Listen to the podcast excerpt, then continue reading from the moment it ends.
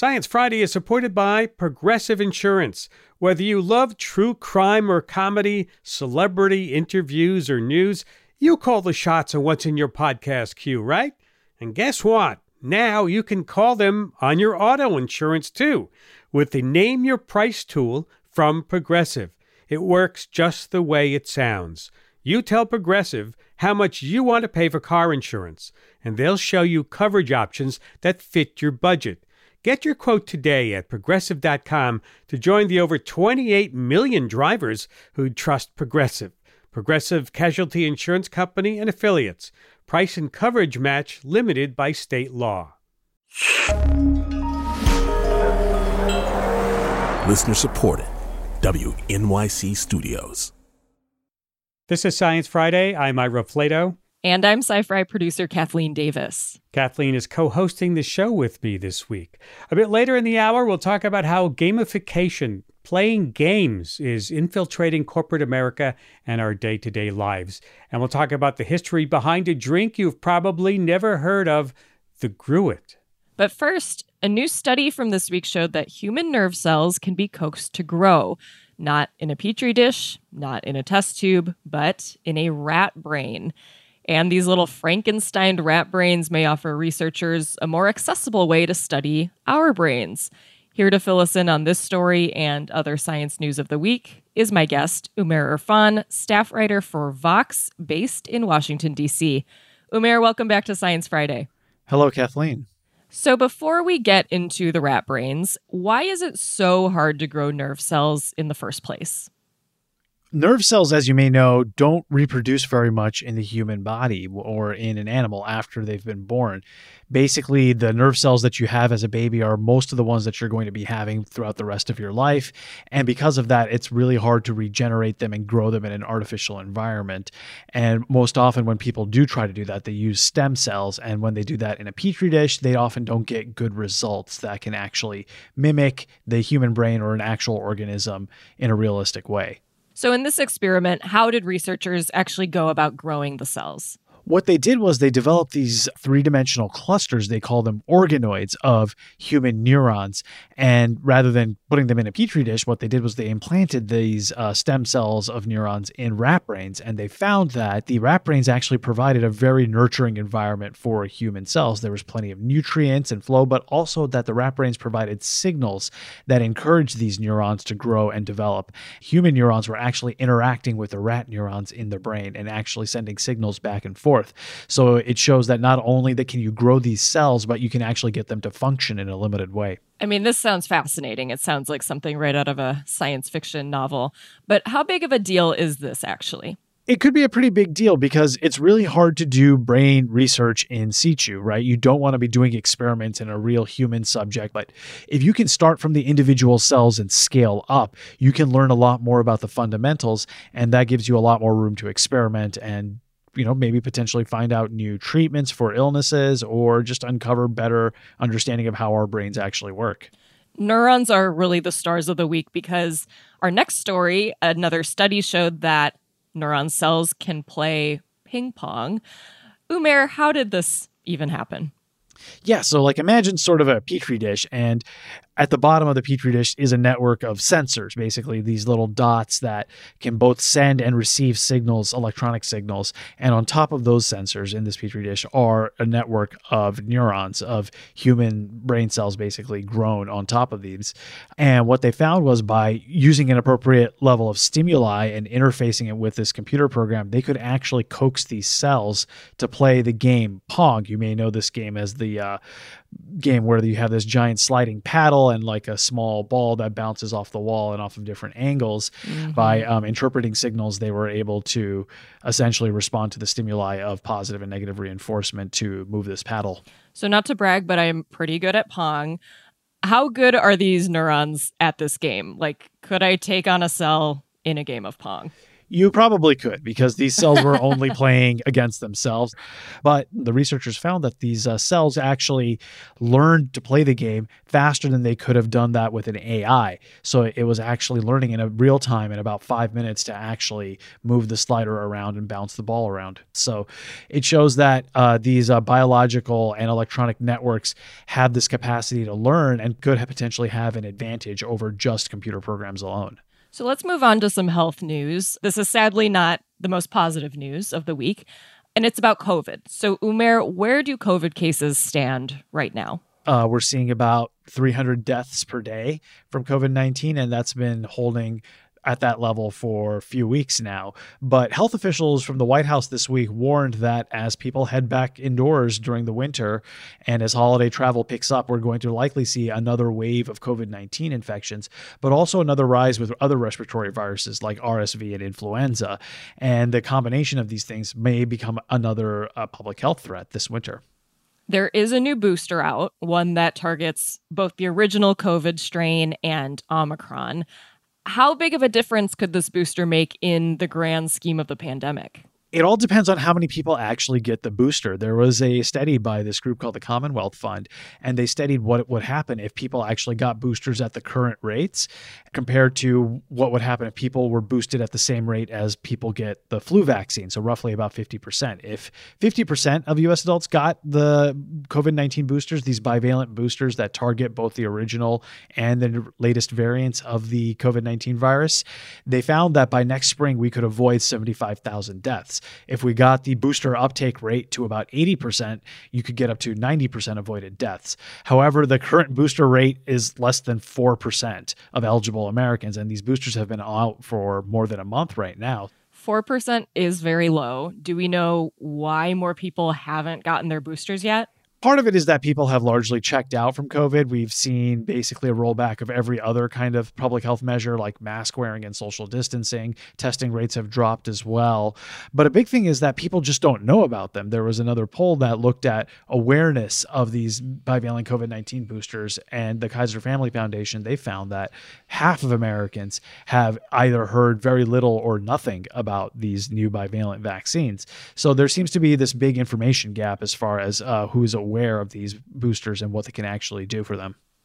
So, our next health story is about STIs or sexually transmitted infections, which are also on the rise.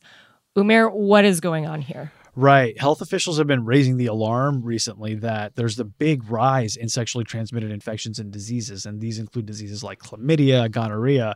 But one of the largest spikes is in syphilis. And that increased almost threefold, particularly among women between 2017 and 2021. And as a consequence of that, the number of infants that have been born with syphilis, prenatally infected with syphilis, has increased. And that is also a major public health threat.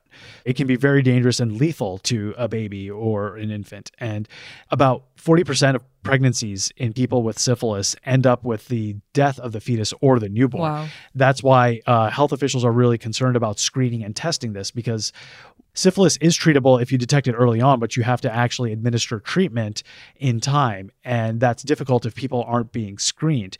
So, my colleague Karen Landman just wrote about this this week, and she highlighted the fact that this is partially due to a decline in maternal health care, that basically mothers are having a harder time getting prenatal treatment, but also things like screening and other kinds of um, health access that would potentially catch these illnesses early on and have the resources potentially to pre- prevent them in the future as well. Unfortunately, many of the same patterns we see with healthcare in the US are playing out here. The people that are most at risk are going to be people with less means, so people who are poorer, but also people of color who have less access to healthcare to begin with across the board. So let's shift gears a little bit and head to our next story, which takes us all the way to the sea floor where deep sea mining is happening. Umair, has deep sea mining increased in recent years and why? It hasn't really taken off just yet, but there's a lot of interest that's been increasing in recent years because we've seen this rise in a lot of electronic devices and also, particularly with electric vehicles, need minerals like manganese, nickel, lithium. And increasingly, we're finding it harder to extract them on land. And we find that we can see a lot of the environmental consequences of mining on land. But at the bottom of the sea, it turns out that these minerals can actually form in these aggregates called nodules. And they just sit on the bottom of the sea floor. And the thinking is that if you could go down there and just scoop them up, you could actually have access to a vast reservoir of minerals that you could potentially use to build electric cars and phones and all sorts of other devices. So, have there been advancements in trying to access those nodules? Just this week, a company began testing a crawler, a device that's going to scrape across the bottom of the ocean and scoop up these nodules. The issue, though, is that we don't know very much about the bottom of the ocean. It's very, very unfamiliar territory to us because light doesn't even penetrate down there. And researchers have found that, you know, there's actually a fair amount of biodiversity on the seafloor. And that area, this abyssal zone, has all sorts of creatures like, you know, sea cucumbers and sea stars and other things that maybe we haven't even found yet. And so the concern is we might be interfering with a delicate ecosystem in ways that we don't fully understand, and that could potentially have consequences that ripple throughout the whole ocean. So, a lot of folks are saying now that we should probably put a pause on this until we can figure out just exactly what would happen if this mining actually did take off. Mm-hmm. Well, we have time for one more story, and this one is about one of my favorite topics, which is dinosaurs. But this story in particular is about a mummified dinosaur I mean, when I think about dinosaur remains, I think about bones in a museum. Uh, this is the first time that I'm actually hearing of a dino mummy. I mean, what do they look like and how common are they? Right, you're right that uh, you know we, our conception of dinosaurs often comes from their hard tissue, their bones and nails and things like that, and very rarely do we see things like intact skin and muscle. Well, recently scientists were reporting their findings of this dinosaur that they found in North Dakota that they called Dakota. It's a duck-billed herbivore, and they found that a big chunk of its skin was actually left intact on its tail, on its forelimb, and on its foot. And these things are actually fairly rare because, you know, soft tissue tends to decay very quickly.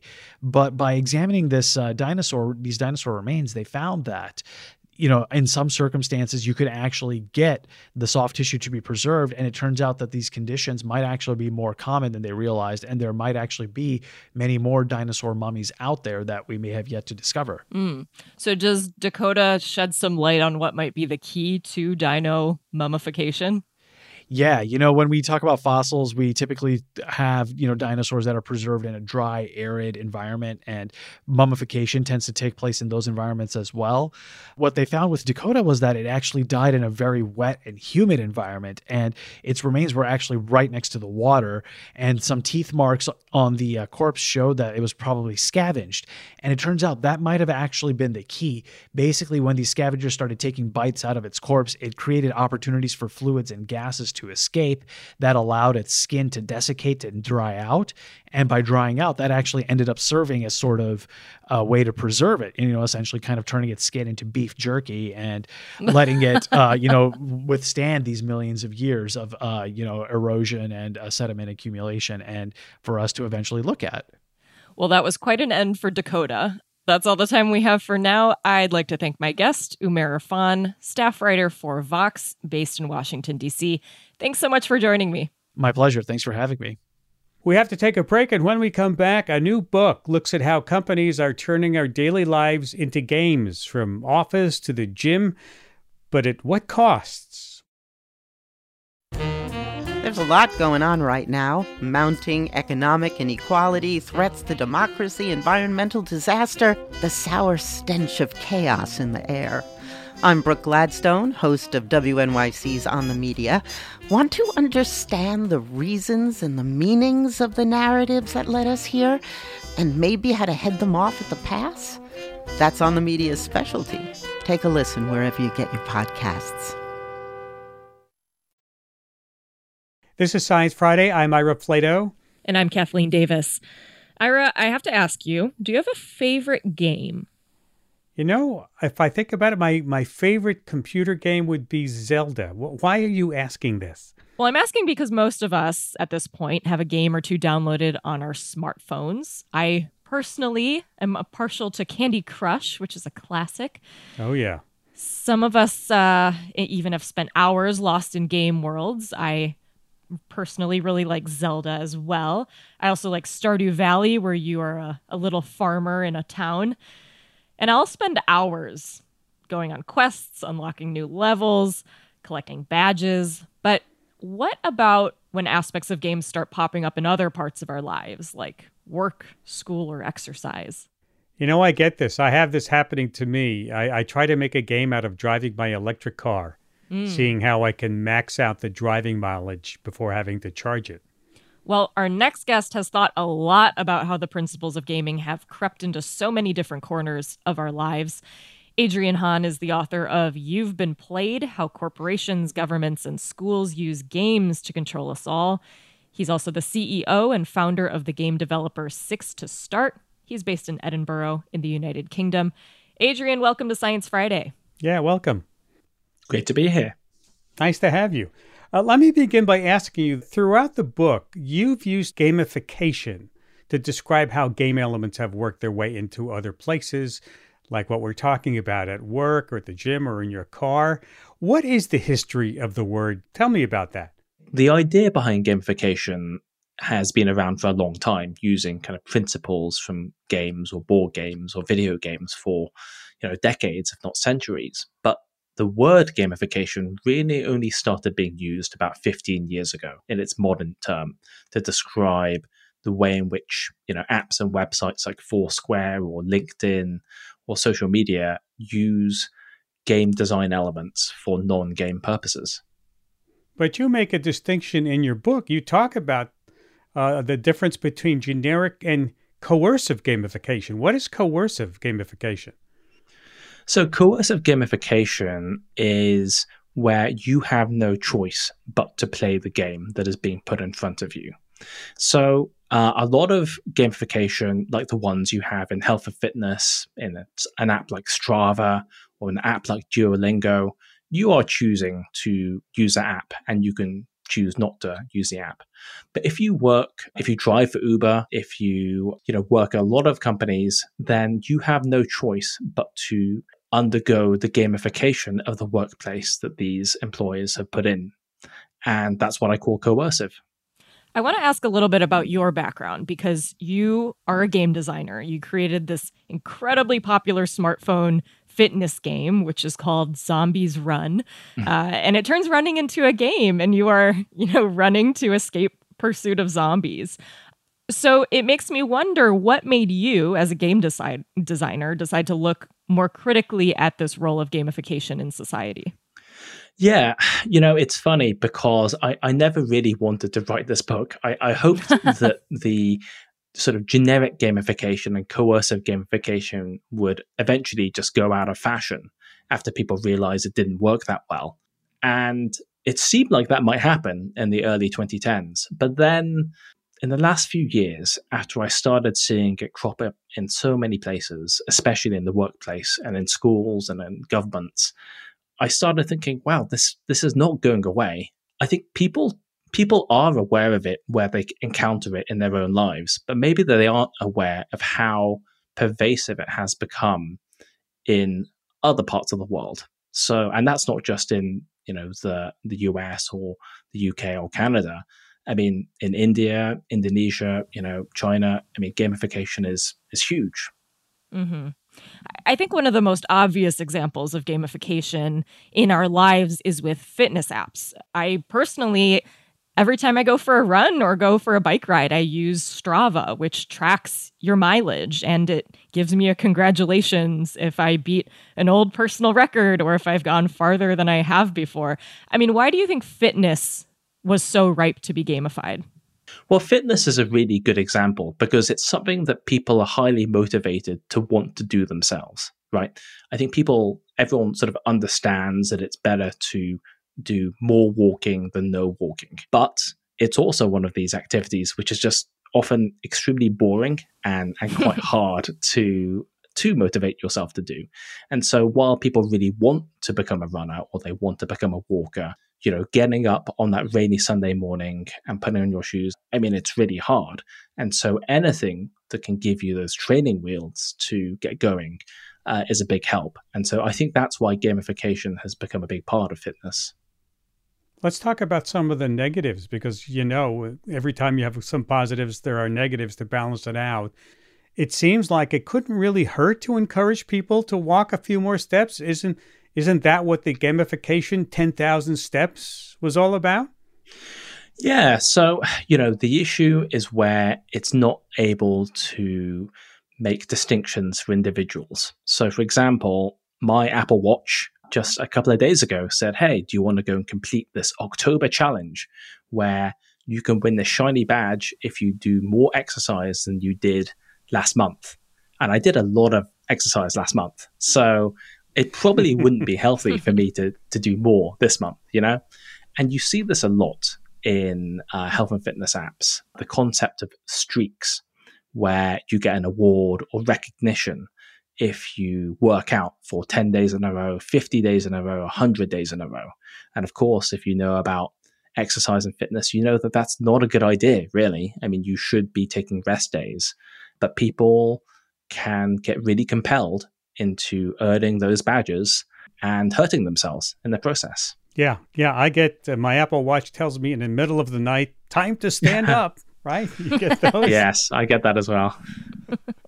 so I'm wondering if there's actually scientific evidence to back up that playing games, gamifying activities makes us more likely to do things that maybe are a little boring or that we just flat out don't want to do. It's really quite mixed because there's so many different kinds of gamification. When we look at the studies and, and sort of meta studies that have been done on gamification, it does seem like there can be a positive effect on people's behavior, at least in the short term. And that's because people are just excited about the change. But I think that an issue that we see, especially with generic gamification, is that eventually people just get bored and they they might even get a little bit less motivated. You know, if you imagine giving people 10 points for picking up a box and putting it into a tray at Amazon, and you just give them a, a sticker every time they get a thousand points, that might seem interesting for the first week or the first month. But after a few months, you might realize nothing's actually changed about my job. And so that thin layering of gamification is not really going to change anything. Tell me a bit more about how games are used in the workplace. You brought up Amazon. How are companies like Amazon using gamification to squeeze even more productivity from their workers? Amazon is a really interesting case. They don't make people play these games, but they basically put these screens, uh, as far as we know, because Amazon don't let reporters inside their warehouses, really. But they put these screens by people's stations. And if you turn them on, then they'll show a game. And the game basically uh, it tracks how much work you're doing, whether that's picking boxes or packing boxes or that sort of thing. And it might let you collect uh, monsters or it might let you fly your dragon faster. There's hmm. many hmm. different games that you can do. And often you're competing against other people in the warehouse or in other warehouses. And so you might get bonuses if you return from break earlier you know, and of course, you do better in the game the faster you work or the harder you work. So it's directly related to your performance. Of course, you could say, well, isn't that a good thing? You know, why not make the game more interesting? And I think that's an interesting question because there probably are some people who are motivated by these games. At the same time, in interviews with Amazon workers, some people say it just makes the tedium even worse because you just realize how pointless the, the work is. There was a, a TikTok video that went around uh, a month or two ago, and it basically showed someone uh, saying, uh, I feel really guilty about leaving my Amazon warehouse job because of all the monsters I collected. um, and and then you see their collection of monsters that they they uh, earned by by working. And obviously, the funny thing with that is that they they go and say in the comments, "I realize that this is just they're just manipulating me, you know, to work harder and uh, get attached to these monsters, and yet I still did it." So people can be aware of the effect of these games and still be manipulated. So we talked a little bit about how in exercise apps the gamification aspect can really push people past their physical abilities or push them past what they should be doing. Does say what Amazon is doing have physical repercussions? I mean, it's hard to know because only really Amazon has that data. We do know about rates of injuries at Amazon warehouses, and I believe they're quite high compared to the industry. But there are other examples where people have talked more openly about this. So, for example, at Uber, they have a whole gamified system of compensation where basically, I think each week or every two weeks, drivers can choose a quest to sign up to. And if they complete the quest, which might be driving 50 trips or 60 trips, then they earn a bonus. And it's funny when I mentioned I was writing this book to an Uber driver, they actually told me all about this. And I said, Well, don't you like getting the bonus? He was like, ah, You know, I just feel like I have no control over how this really works because they're giving you this mission, but it's not really entirely within the driver's control to fulfill that mission. And what's interesting, of course, is they also call it a quest. And so they're using the language of video games to essentially obfuscate compensation. And I think that has obviously a big problem for people just trying to understand how much they're being paid. But also, I think people associate ideas of video games with fun and with choice. And so when you see those words at work, it's hard not to think, oh, yeah, I should go and complete this quest because quests are good things. And I enjoy them when I play quests, you know, in a video game. This is Science Friday from WNYC Studios. In case you're just joining us, we're talking to Adrian Hon, author of You've Been Played How Corporations, Governments, and Schools Use Games to Control Us All. You know, I was uh, surprised to learn as I was reading your book is how uh, gamification has been integrated into schools. I mean, you talk about an app that's used to monitor classroom behavior. Can you tell us more about that? Yeah, this was one of the most surprising things I learned uh, researching the book. There's an app called Class Dojo, which is used in apparently 95% of US schools and schools throughout the world. Wow. And it really does two things. The first thing is pretty unobjectionable. It's basically a private social network for teachers, parents, and students to share homework and that sort of thing. But the second part of it is a behavior management app. And the way it works is that teachers will go and set up their class and they'll set up a grid of their students. And then they can go and reward or deduct points to students based on their behavior. So you can set up any list of uh, rewards or punishments. So maybe it might be that if a student has been working hard and being quiet, then you give them 20 points. If they have been disruptive, minus 10 points. If they go to the toilet too much, minus 50 points, which has actually happened. It's not as if we haven't had gold stars or marbles or whatever in schools before. That's that's not a new thing. But when you digitize these things, when you add them to apps, and when you give them uh, unlimited memory, it changes the way in which people respond to rewards and punishments. And if you look at interviews with the students and with parents, you know, actually, some parents like this. um, they think that it helps control the kids more. And there's one kid who said, "Oh, I really like it because it's like when you give a dog a treat for good behavior." oh you know, and so I think what it comes down to is is this how we want to motivate children through points? I understand why teachers use it because they just have a classroom of a lot of kids and they'll use any tool they can get. At the same time, you do see students saying, I just feel incredibly anxious because I'm just trying to go and, you know, keep my points. There was one blog post on the Class Dojo website, which they deleted, but uh, it said teachers should consider adding a fake student in the app that they can deduct points from. Wow. Because when you deduct points, it makes this sort of negative, you know, sad noise. And oh when students hear the sad noise, they all get quiet because they don't want to get punished. So, you know, that's what's happening. So finally, after listening to all of this, I'm wondering who is winning when we gamify so many aspects of our lives? I mean, who's benefiting when we share this personal data? Is it the company? You know, it depends on the gamification. I think that generally speaking, it's the company that's doing the gamifying. And what are they gaining? Well, usually they're gaining a way to control their workers and to save costs.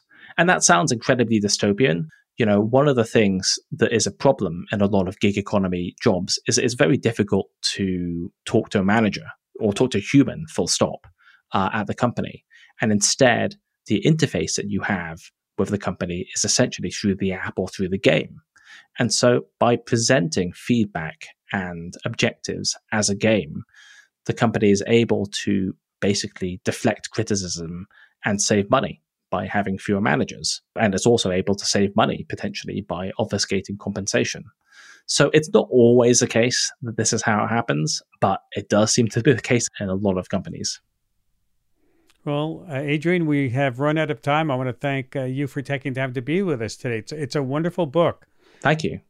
You've been played How Corporations, Governments, and Schools Use Games to Control Us All. Adrian Hon, CEO and founder of the game developer Six to Start. If you want to read an excerpt from the book, go to sciencefriday.com slash gamification. That is sciencefriday.com slash gamification. And one last thing before we go have you started reading October's Sci Fi Book Club pick? It's not too late to pick up a copy of Braiding Sweetgrass and read along with us. And on Friday, October 21st at noon Eastern Time, I will be interviewing the book's author, Robin Wall Kimmerer. Join me for a virtual lunchtime conversation about Indigenous science and the interconnectedness of the natural world. Get your free tickets at sciencefriday.com slash sweetgrass. We have to take a break, and when we come back, it is five o'clock somewhere. We're going to taste test an old school beer you probably have never heard of, the Gruit. We'll talk about the science behind this alcoholic brew after this short break. This is Science Friday. I'm Kathleen Davis. And I'm Ira Flatow. If you're a person who, like me, enjoys beer, you've likely been aware of the craft beer boom of the last couple of decades, right? Like your India Pale Ales or your IPAs. They have become the most popular type of craft beer brewed in your local neighborhood. But I'll bet it doesn't get more local than a type of beer you probably haven't heard of the Gruit. This beer traces its origins back to the 11th century. Yeah. And historically, instead of hops, it used herbs and spices native to wherever it was made. This results in a flavorful beer that changes taste depending on the brewer. Now, fast forward a few hundred years to now, and you find brewers trying to get back to this hyperlocal brewing tradition. So, we're going to take you on a journey to Brooklyn, New York, where a community farm and local brewery came together with a radio show, yes, that's us, to make a gruit. The hope is that the community will get to enjoy this beer made with ingredients grown right in the neighborhood. I got the fun assignment. I got to go to the brewery. And I got to go to the farm right at the start of fall. Fall is a beautiful time in New York. The leaves are starting to change, the air is crisp, and people, myself included, are pulling out their favorite sweaters. Fall also means it's harvest season for farmers like Brendan Parker. So, welcome to Red Hook Farms, the Columbia Street Farm. We're at 2.75 acre youth center urban farm in Red Hook, Brooklyn. Um, we operate this farm on New York City Parks Department land, and we grow an intensely diverse range of crops with youth at the center. Brendan is the senior farm manager here. He works with local kids to grow a whole bunch of things, from collard greens to root vegetables. On site, there's also a beehive and chickens. The farm grows more than 15,000 pounds of produce each year, most of which goes right back into the community. Red Hook Farms feels like an oasis in Brooklyn's Red Hook neighborhood. The area is industrial, and you can see a whole bunch of warehouses right from the farm. That includes three Amazon facilities and an IKEA. There's a long history of processing and manufacturing in Red Hook, which has left it with a contaminated legacy. So, the history of this site it was operated as a large baseball and tennis field that was entirely on asphalt, and we put soil directly on top of the asphalt um, because Red Hook is a community that is dealing with a lot of soil contamination. There's a legacy of processing lead in Red Hook. And I think it's we've proven that it's it's a huge opportunity. You can take a asphalt lot, turn it into a vibrant urban farm that hosts youth and community members and all of this this wildlife within it. Um, when you step into the farm, it really doesn't feel like you are directly on top of the asphalt, which we are. Red Hook is geographically separated from the rest of Brooklyn. Saara Nafici, director of Red Hook Farms, says that's contributed to a history of disinvestment in this area. She says that's why it's so important that Red Hook Farms exists to be a green pocket in this industrial underserved area. And then you can see floating around us are monarch butterflies. We are still part of a larger ecosystem. That migration is happening. They are stopping here, they're drinking nectar from the flowers we have planted for them. And hopefully they'll make it all the way to Mexico, or their next generation will. Red Hook Farms champions its local produce, from those big leafy greens to the small herbs. So, when a local brewery reached out asking if they'd like to help make a gruit, it seemed like a great fit. Yeah, that takes us, me, to the brewery. Six Point is a block away from the farm. While Six Point has a big focus on IPAs, this location is focused on innovation brews, drinks that are sometimes off the beaten path. The day I came to visit, they were brewing the gruit, made from the ingredients grown at Red Hook Farms. Head brewer Isaac Patient is a big fan of gruit style brews, which have a long history dating back to Western Europe in the 11th century. It contained hops, but it was more uh, like a spice sachet that was originally picked out by a gruit maker. And it was to balance the maltiness of the beer. So there was some bittering things you would add, uh, like lavender, uh, a, a stem of lavender is almost just as bitter. If you just add that like you were going to add an IPA, that's going to make it just as bitter, but it's going to have a, a, more floral flavor than hops would. For a beer to go to market here in the U.S., it legally has to have some hops. But what sets Gruit apart from the other beers is that these herbs and spices are the star of the show. How does that impact the flavor, you may ask? So it's a little bit more herbal. Obviously, you're going to have a lot more uh, flavors in there, um, and it, they are they're more geared towards like a medieval kind of pairing to match food. Ah, I like I like that. yeah. Do you have are there lots of kinds of gruits? Yeah, so that is a little bit interesting because there is a traditional gruit that has very specific herbs in it, yarrow, rosemary. They um, they were sort of like the foundation, right? But brewers were using all sorts of herbs and spices that they could find in their area uh, there's even like uh, uh, wormwood that you can use, but some of those are a little bit controversial because there's certain psychotropic things that go along with them, so that they're not usually included in today's gruits. I've got to admit it, I have never heard of gruit before I went to the brewery, even though it's an old style beer with a ton of history. And I'm not alone. A lot of those styles during prohibition fell way down off the off the radar and, and have taken a while to kind of peak back up. Isaac learned about this medieval style beer from a legendary Gruit brewer in New Hampshire named Butch Heilshorn. And he would hire um, foragers to just go out and pick whatever they could, and then they'd bring it back, and he would just pick random things and then make a beer out of those things. So when this opportunity uh, came up, we started talking about like, how, you know, how what what herbs can we get the Red Hook Initiative Farm to grow, and how can we make that into a beer? Um, and it was just it's been an awesome experience to be able to do it on such a large scale. The Six Point Gruit has four key herbs: rosemary, tarragon, lemongrass, and mugwort. All of these were grown at the Red Hook Farms. Back at the farm, director Saara Nafici explained what makes these herbs so special.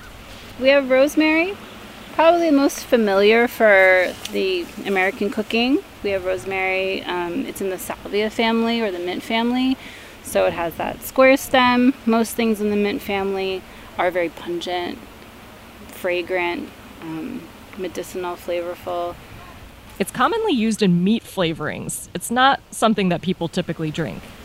And then rosemary is like has a deep literary tradition. You know, Shakespeare, everyone's writing about rosemary and it it is not from England, but it was brought there and became very like you know, seems very core to like English cuisine and English things, but like most things that are core to English cuisine and tradition and culture, it is not actually from the island of England.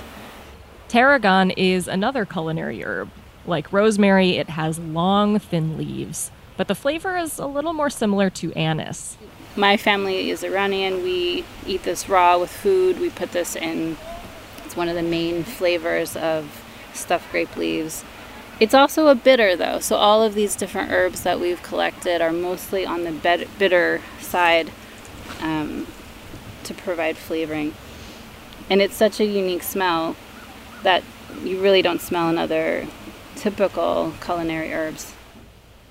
Lemongrass may be the most pungent of the four herbs. Lemongrass is one of the power flavors. You just you barely have to rip it and smell it and you get that citrus. This is in the grass family. Completely different part of the world. This is from there's different varieties all across Asia, South Asia, East Asia, Southeast Asia. Um, mostly used medicinally as a flavoring, as an aromatic.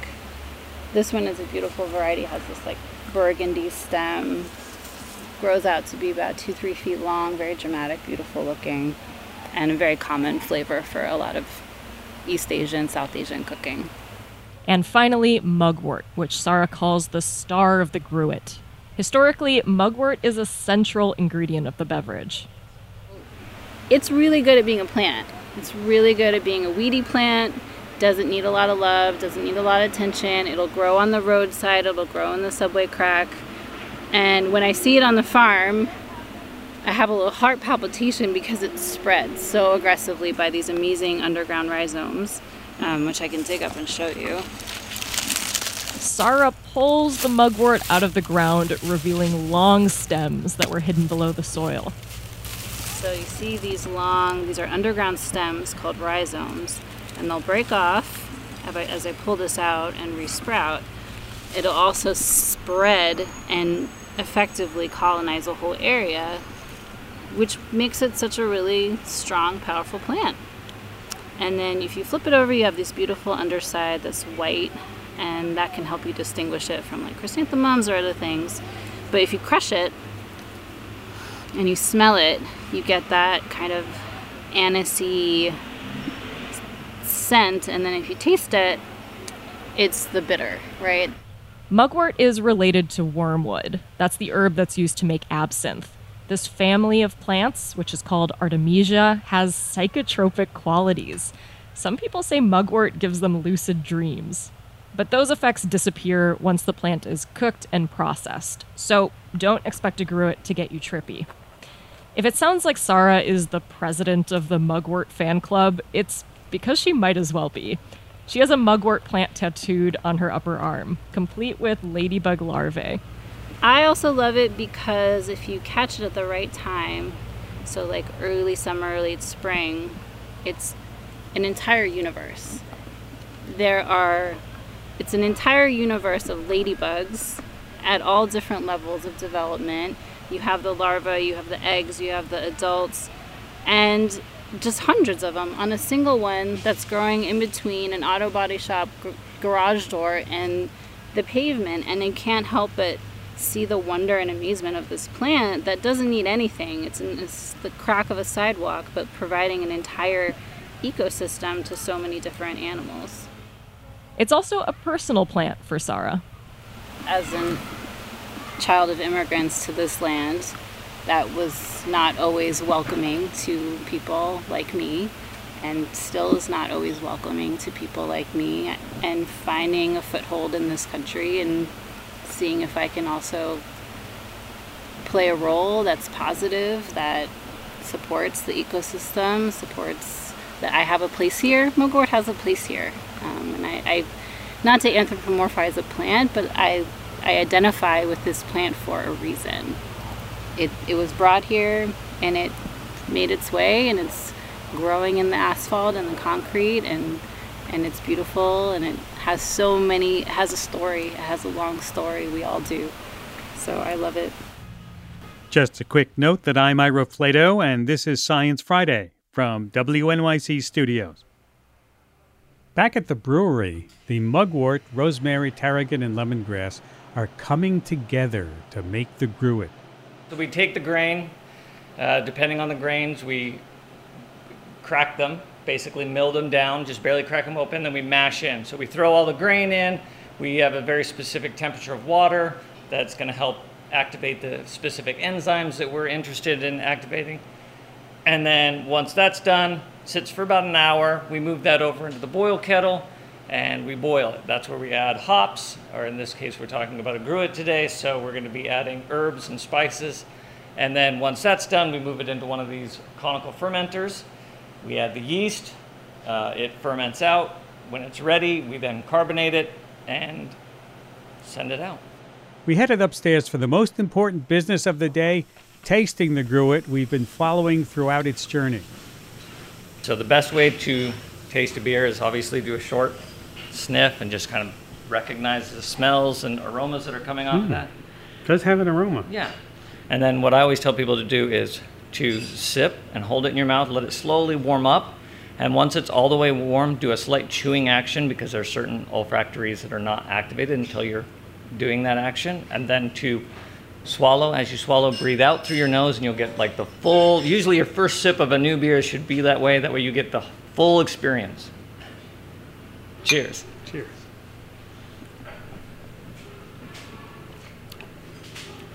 Oh, that's good. Yeah. It's really different. Yeah. Yeah, it's really different. It is. Feels like it wants to be an IPA, then it changes into something else. Yeah, right. You know? Exactly. Yeah. Wow. You can really definitely tell there are herbs in there. Right. You know. Yeah. So, will there be a Gruit revolution?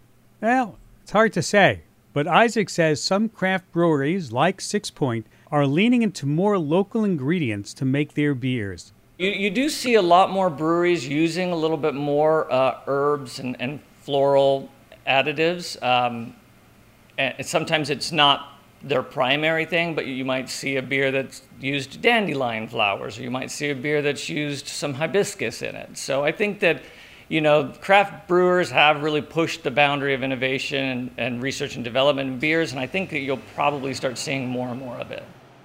So, what to call our brew? To come up with the name of the gruit, the staffs of Science Friday, Six Point, and Red Hook Farms wanted something that reflected just how local this collaboration was. From the herbs grown on the community land to the story you just heard on the radio. So we settled on a field story. It's going to be available at stores and at the Six Point Tap Room in downtown Brooklyn. So if you're interested in trying it out, you can do so. And we're holding a special launch event for a field story for our listeners in the New York City area. If you want to learn more about that, you can do so at sciencefriday.com slash beer. Here's Dee Peterschmidt with some of the folks who helped make the show happen. John Dankowski is our Director of News and Audio. Dinah Montano is our Experiences Manager. Beth Ramy is our Controller. Jordan Smudgick and Jason Rosenberg are our Grants Managers. And I'm Digital Audio Producer Dee Peterschmidt. Thanks for listening. Thanks, Dee. BJ Liederman composed our theme music. And of course, if you missed any part of the program or would like to hear it again, subscribe to our podcasts or ask your smart speaker to play Science Friday. Email us, sure. Our address, scifry at sciencefriday.com. I'm Ira Flatow. And I'm Kathleen Davis. Have a great weekend. We'll see you next week.